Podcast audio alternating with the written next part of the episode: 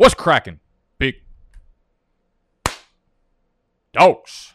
Welcome, Bike, to the channel. Welcome, Bike, to the headquarters. My name is Nicholas, and is BDG. And we got to show the quarterback some love, man. We have been a, uh, a super flex channel for a hot minute now. A couple years, three years, five years, 15 years. I don't know if I've ever fucking competed in a one quarterback league. Massive lie. I lie a lot on camera. You'll you'll come to realize that very quickly.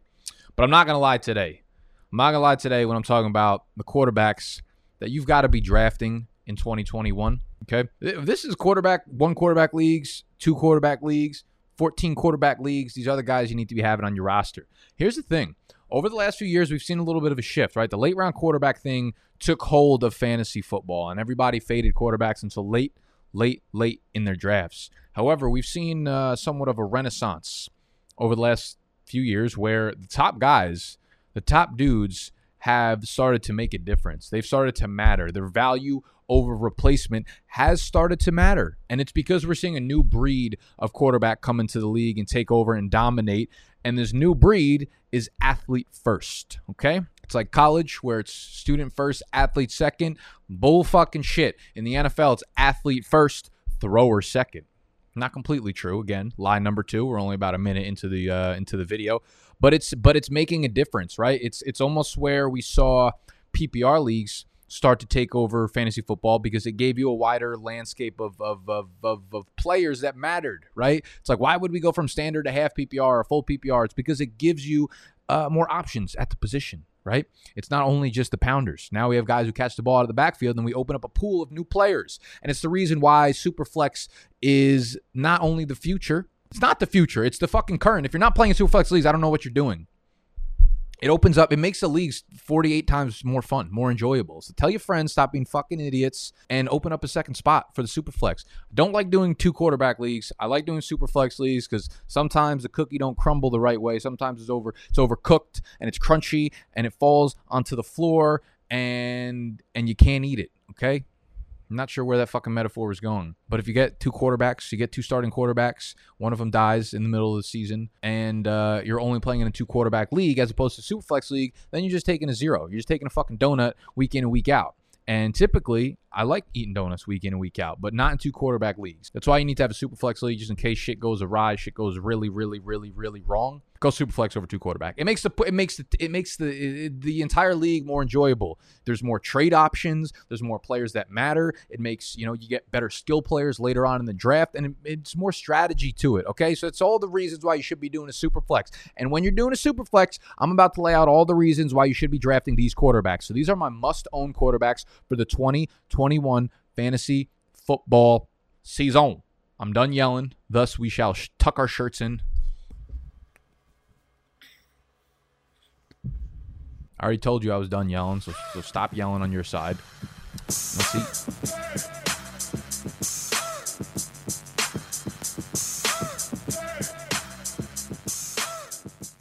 All right, so this ADP that we're going to work off of, this average draft position data, is per underdog fantasy. I will have a caveat here.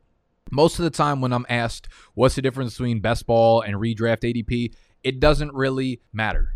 For quarterbacks, it does, though. For quarterbacks, specifically for best ball, it will change things because you draft for upside at the quarterback position in best ball because you don't have to decide who to start ever. Okay, so that's the only problem with the with the ADP right now. For instance, we're going to talk about a guy named Trey Lance. You may or may not have heard of him. He's going off the board at quarterback 14 right now in underdog ADP. That will not be his quarter. That will not be his ADP in in regular home leagues. That will not be his ADP in really sharp leagues and super flex leagues because he has not won the starting job yet. So he will not be picked that high. So we're just going to talk about these players in a general sense. I will give you the ADP on underdog, and then we'll kind of work off of that. Patrick Mahomes is the number one. He's not the number one on my list, but he is the quarterback one going off the board, and he deserves to be again. He's got the offensive line of uh, of an elite offensive line right now. Basically, they revamped it. They brought guys back, and they're going to be as good as ever. And he will have time to throw the ball, which is dangerous. And you have Travis Kelce, you have Tyreek Hill running amok down the field. So uh, we're not talking about Patrick Mahomes. Not even sure why I brought him up, but I'm excited about him. Quarterback one, deservedly so.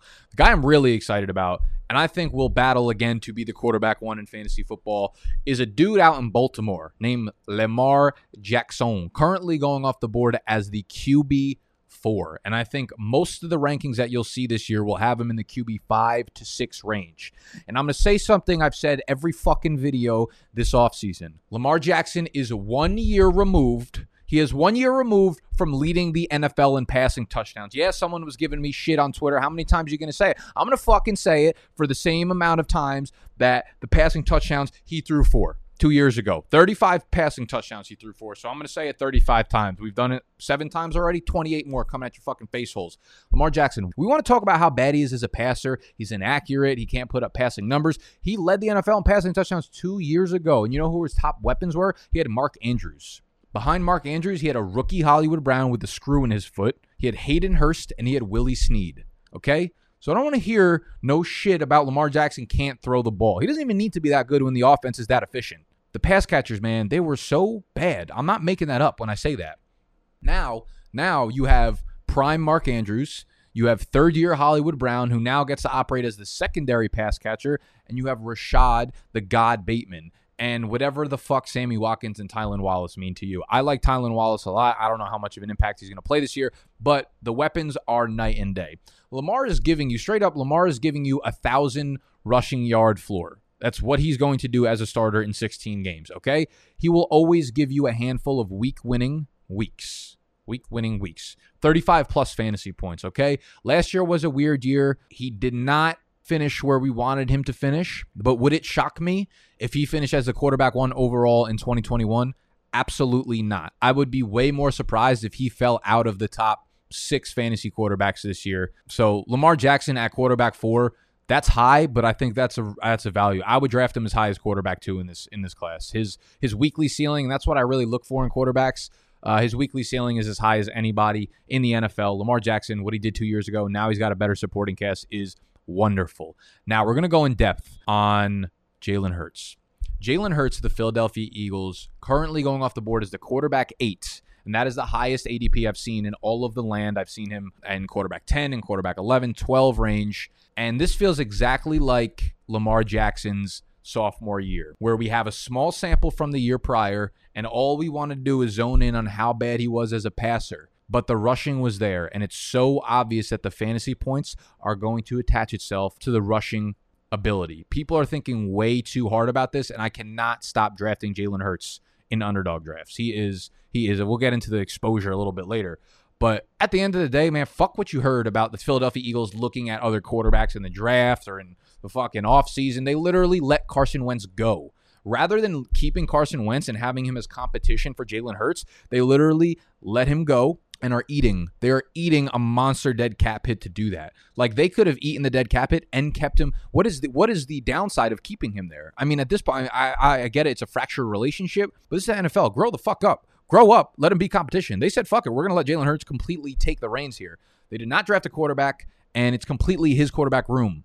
Jalen Hurts to operate. And when you look at what he did at the end of last year, the four games he played in, 19.3 fantasy points, 37.8 fantasy points, 18.6 fantasy points, and then through three quarters he had 16.3 in week 17 and Doug Pederson um, did some unexplainable shit, put Nate Sudfeld in for the last quarter, and uh, pretty sure Jalen Hurts would have scored upwards of like 22 to 24 fantasy points in that game.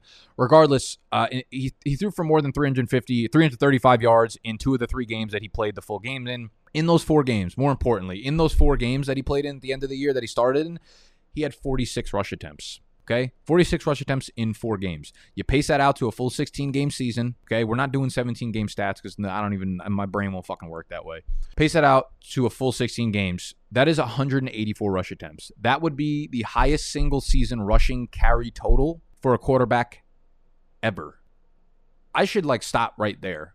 I should stop right there with Jalen Hurts. I'm not going to but you don't you don't need to know much more than that's what he's bringing to the table. Like I don't I don't think people realize that Jalen Hurts has a very real opportunity to be the third quarterback ever to rush for a thousand yards. Right? Michael Vick did it. Lamar Jackson's now done it, and Jalen Hurts could very, very, very, very well be the third quarterback ever to rush for one thousand yards. I think he. I mean, with 17 games, he should he should be able to get it. And I'm not going to pretend here that the that the receiving group is drastically improved. Okay, but I do think they now give him a, a legit alpha, they a, a legit wide receiver one to work with, a downfield threat in Devonta Smith. So now Jalen Reagor can slide over to the wide receiver two role, the slot role that he should have been playing to begin with, but was forced not to because of the rest of the receiving group there, which was terrible. And they have Goedert coming into hopefully his prime. I don't know where Ertz is going to be. Like I said, I'm not going to sit here and bullshit about the receiving group being top notch, but they are also in a division where pretty weak division, and they're being scoring a lot of fucking points. Philadelphia's defense is bad, which means they're going to have to score a lot of points. They're going to play Dallas twice. They're going to score a lot of points. The Giants defense much improved, but I think they're going to have to score a lot of points as well. They're going to be a pretty good underrated offense. The other big thing, the other big thing is the offensive line, man. Like the entire line was hurt last year. You look at Brandon Brooks, Andre Dillard, Lane Johnson, Jason Peters, Isaac Sam- Seumalo. I don't know how the fuck to say his name, but he's important. Like it was actually it was actually insane. All right, all the offensive line was hurt, and y'all shit on me for for Miles Sanders last year. But listen, in an alternate in an alternate just universe, Miles Sanders was Barry Sanders last year. Just saying. I'm just saying. Hurts Hurts is by far and away my most owned player in underdog fantasy this year by far and away. I'm not talking about just quarterbacks. You could see all of the positions are highlighted. I own him in 75% of the drafts, and I have about 10 slow drafts going right now, and I think I've drafted him in at least eight of the 10. I am drafting him everywhere. He started the offseason as like a ninth round pick. He's moved up to an eighth round pick. I, I continue to draft him at like the 6, 11, 7. He's going to be a difference maker in one quarterback leagues. He really is where he's getting picked. 1,000 rushing yards, very much in the range of outcomes. He could wind up being a bottom 10 passer this year in the league. I don't think he will be, but it could happen. And I'd still be completely confident that he finishes at his ADP of around quarterback 10 or higher. It, it seems like an investment with almost no downside. So Jalen Hurts for this one year run, this is not dynasty, this is for season long. This one year sprint for Jalen Hurts and his rushing statistics is all you need to know. So draft the fuck out of Jalen Hurts and draft him on underdog fantasy. If you're not doing best ball drafts yet, I'm letting you know right now it's a single best way to prepare for your fantasy season because you get to see the trends as the summer progresses. Okay?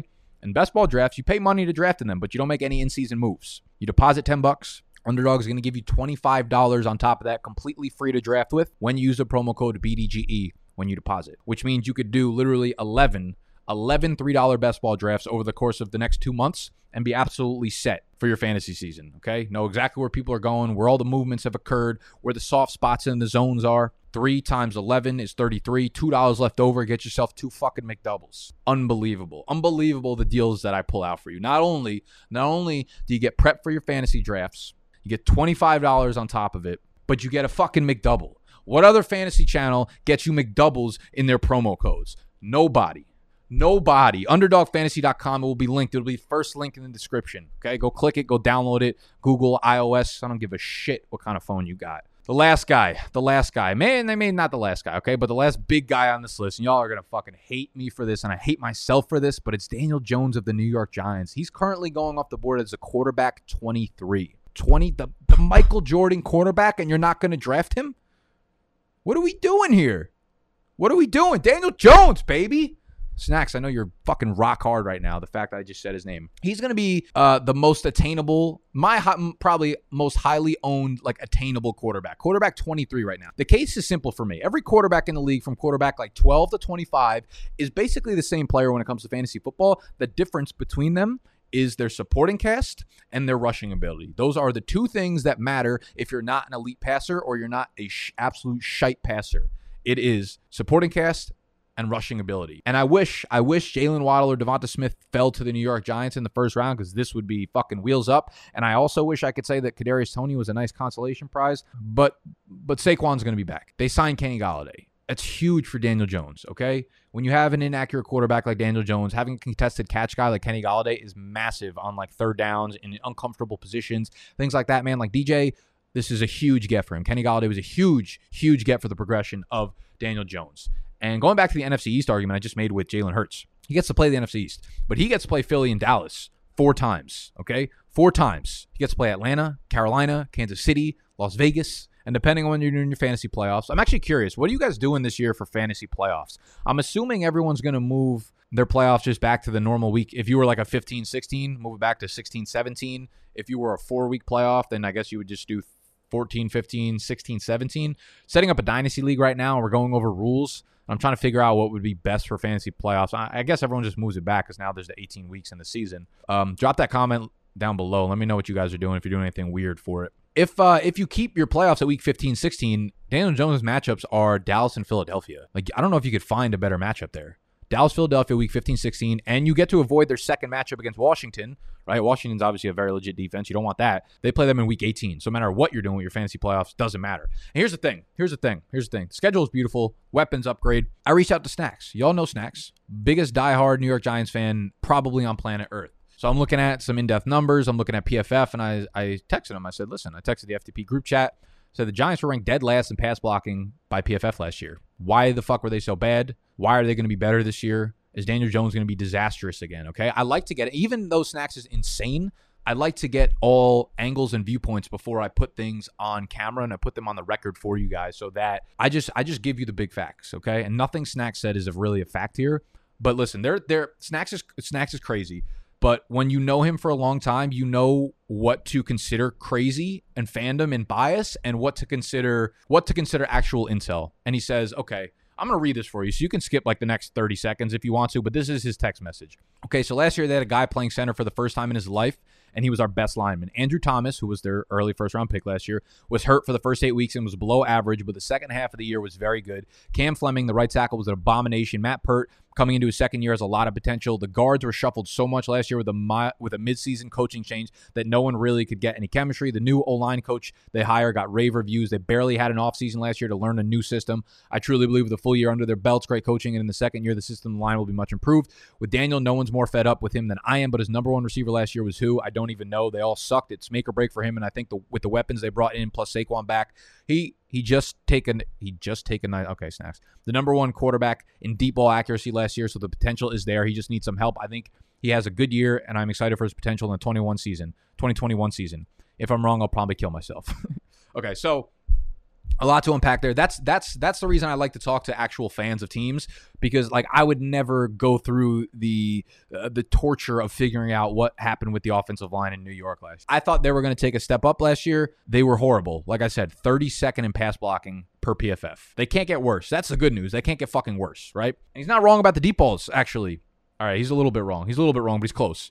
When you look at the actual in depth, uh, the numbers, the advanced analytics, and things like that, number three in deep ball completion rate among quarterbacks last year with 30 or more deep ball attempts. Third highest passing grade on deep balls per PFF at the quarterback position. Number two in big time throws or big time throw rate behind only Aaron Rodgers. Big time throws are like money uh, throws on the money deep down the field. So Jones was very good down down the field. And player profiler uh, number seven in deep ball accuracy. So Daniel Jones has some uh, some positive things to point to. We could talk about the elephant in the room. He's kind of horrible on short and intermediate throws. For some reason, good downfield. And we could talk about the Giants. No pun intended. Elephant in the room. The guy uh, basically sticks his hand in fucking canola oil before he runs out onto the field. And by that I mean I've I've I don't know if we've ever seen someone turn the ball over more than him. 17 fumbles lost since 2019. That is by far and away the most among the quarterback position. The next highest quarterback had 11. He had 17. That's just fumbles lost. He's probably fumbled like 40 fucking times. You add 22 interceptions on top of that, and you're looking at uh, you're looking at a, a chart of Snacks's uh, blood pressure that is very, very, very high, uh, along with the rest of New York Giants fans. Okay, is he going to make a Josh? I've heard a lot of the Josh Allen jump comparisons. Listen, like, calm the fuck down. Is he going to be a Josh Allen type jump in year three? No. Josh Allen had already made a jump in year two, and people like refused to believe it. If you look at his statistics from year one to year two, year two wasn't great statistically, but the jump he made from year one to year two was very fucking visible when you just opened your eyes. And then year three was the real breakout year. Okay, Daniel Jones semi regressed last year statistically, but again, like the offensive line, worst pass blocking line in the uh, in the NFL, lost Saquon. His number one was legitimately like Sterling Shepard. Golden Tate was like fighting everybody in the locker room. Darius Slayton, like it was horrible. So the upgrades at weapons and getting Saquon back is going to be absolutely huge. And for the price of quarterback 23, again, supporting cast, rushing ability, he will give you weeks of 25 plus fantasy points, okay? So that's all I got to say about Daniel Jones. We can move to the honorable mentions. Honorable mentions, Tua Tagovailoa, Miami Dolphins, current ADP. He's actually a lot higher in ADP than I thought he would be. Quarterback 18. Thought he was going to be thought he was going to be below like he's ahead of Kirk, Baker, uh, Fitz, Carson Wentz, which I think is probably the correct tier. Maybe even a little bit spicy. Uh, I, I figured last year's performance would have kind of killed his ADP. Uh, on most of the other sites I've seen, like Sleeper and Fantasy Pros or whatever, he's like quarterback 20 to 22, which makes a little bit sense. And I think he's an absolute buy there. But the uh, uh, but the additions that they made him in this Miami offense this offseason are serious, man. Will Fuller, Jaylen Waddle. Now he can pair them with Mike Gesicki, DeVante Parker, Preston Williams. Like they're doing everything they can to make sure that Tua succeeds. And when you actually look at like his per, I know last year was an absolute abomination. It was an awful rookie year, which led to all the reports and rumors this offseason about how he should be replaced and all this, all yada yada yada. When you look on it on like a per throw, a per game efficiency number, basis, like Tua wasn't really that bad. We had a small sample size. His accuracy, this is all per player profiler. You can see this absolutely free. Playerprofiler.com, type his name in. Accuracy rating overall. Number two, pressured completion percentage. Number 10, catchable pass rate. Number three, like he was he was fine. And when you watched him, everything looked horrible. I understand that. And every every throw seemed like it was like four yards down the field. But that's what's gonna happen when you don't have any downfield threats, right? And they added Jaylen Waddle and they added Will Fuller for that exact reason to make sure that doesn't happen again and turn that into a strength. Like Tua was very Tua was a great deep ball thrower back at Alabama. He was a great deep passer in Alabama. There's no reason why he can't get back to that form. Okay, so I really like Tua to to to to shut some fucking mouths in 2021. I'm definitely willing to throw out last year. Really weird year, in and out with Fitz. Uh, admitting that he didn't know the playbook was weird, but like whatever. It you know it's his job now, and it's it's going to be hard to see him fail this year. This is an exciting team, an exciting offense that's on the on the up and up. As is Mr. Trey Lance. He's quarterback. This is what I was talking about. He's quarterback like 14 right now in underdog, which won't be the case for anywhere else because in underdog you don't actually have to choose when to start him or not. If as soon as he goes in at you know week four, week eight, week 10, you're getting all the points from him regardless. He has unreal upside. Obviously, everyone knows Trey Lance is uh, a phenomenal runner. He's going into a phenomenal offense, phenomenal situation, coach scheme. The weapons are real. Once he goes in, it's lights out. It's lights out, and he's exactly who you draft in one quarterback leagues as your second quarterback he's exactly who you draft in superflex leagues as your third quarterback. Because as soon as he gets on the field, he's in your starting lineup week in and week out, no questions asked. Okay, those are my five must-own quarterbacks for 2021 fantasy football.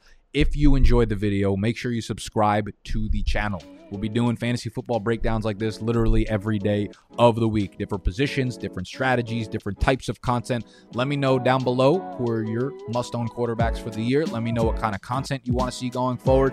And smash that thumbs up button. I love y'all. Subscribe, like it. We out here.